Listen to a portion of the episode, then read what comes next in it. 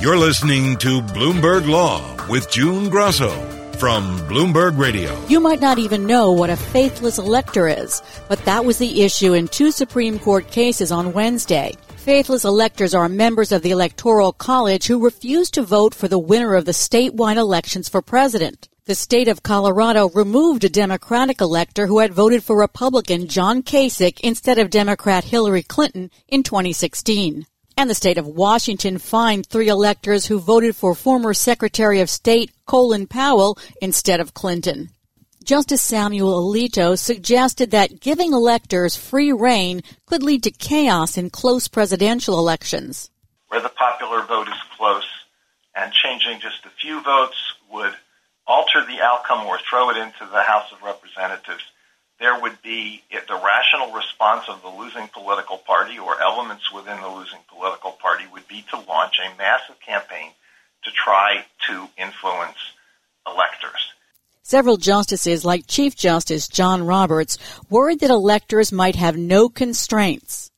So the elector can decide, I am going to vote, I'm going to flip a coin, and however it comes out, that's how I'm going to vote. Yes, Your Honor.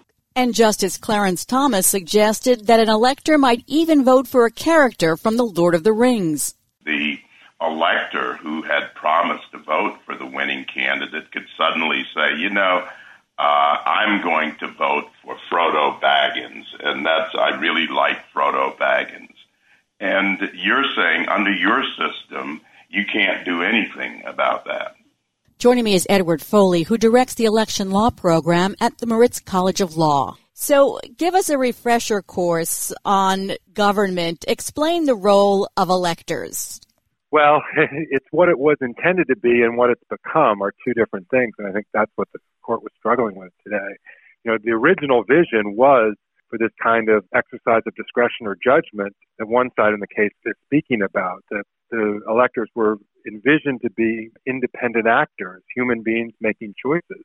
The founders wanted that instead of allowing any other body to choose president. They didn't have Congress choose the president. They didn't have voters choose the president, regular citizens. They didn't have state legislatures choose the president. Instead, they had this electoral college do the choice. But very quickly, the original vision collapsed into this system of party pledges where electors promise to do what the political party that they're affiliated with wants them to do. And most of the time, that's what's happened. And then we have this term faithless electors for anomalous circumstances where some of them go rogue and abandon their pledge. We've got a real clash between the system as designed and the system in operation. Most voters, I think, expect that electors will cast ballots in line with the popular vote. What happened here? Why didn't they? So that's true. I suspect that when most citizens go to the polls, they think they are themselves voting for president. That you know that it's the candidate whose name's on the ballot, not the name of the electors. But in fact, our system is this indirect process. The citizens vote for electors, not for presidents.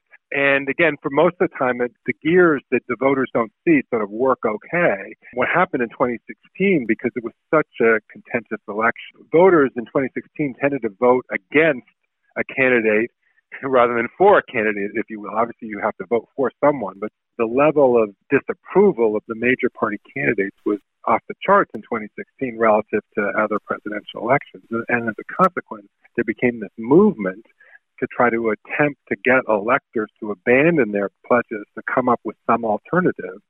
And that's what ultimately led to this litigation. Is the issue simply do electors have to follow the popular vote when they cast their ballots, or is it more complicated than that?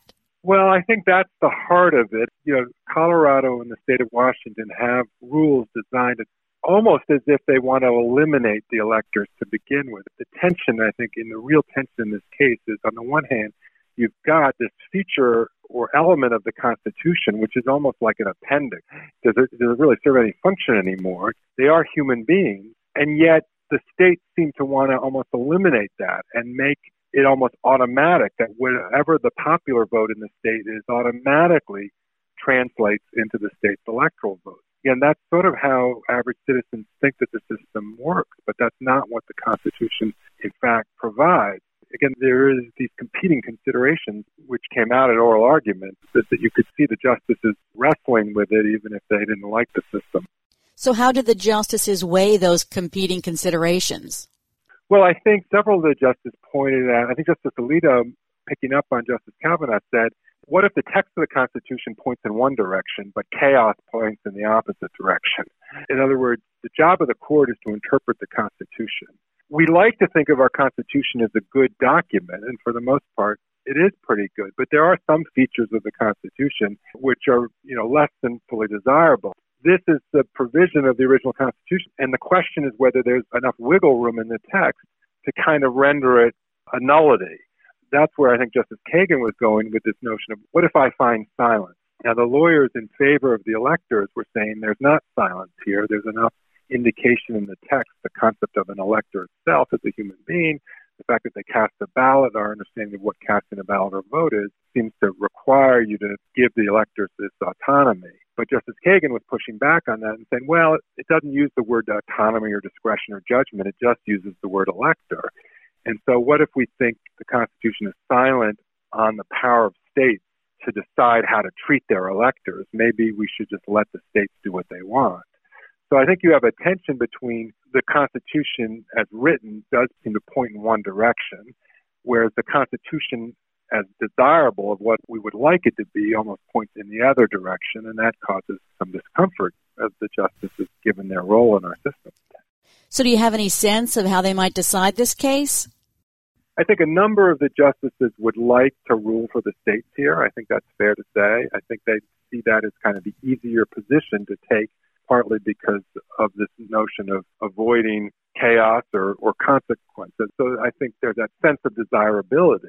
And I didn't see a lot of sentiment among the justices desiring to give electors autonomy. If they were sort of writing a new constitution, they might get rid of the office of elector. The justices have integrity to their position, and, and they know that they don't get to just vote what's desirable, and that they have to vote the Constitution. I mean, this is a case that I think could have a number of different outcomes. We could see a unanimous result because they all kind of resolve the tension in the same way, or they could break, but not necessarily along the conventional 5 4 split, depending on how each justice sort of struggles with the competing considerations in a case involving presidential elections, that might very well be desirable so that it doesn't look like a partisan divide or, you know, a typical liberal conservative divide. Thanks, Ned. That's Edward Foley of the Moritz College of Law. Thanks for listening to the Bloomberg Law Podcast. You can subscribe and listen to the show on Apple Podcasts, SoundCloud, and on Bloomberg.com slash podcast. I'm June Grosso. This is Bloomberg.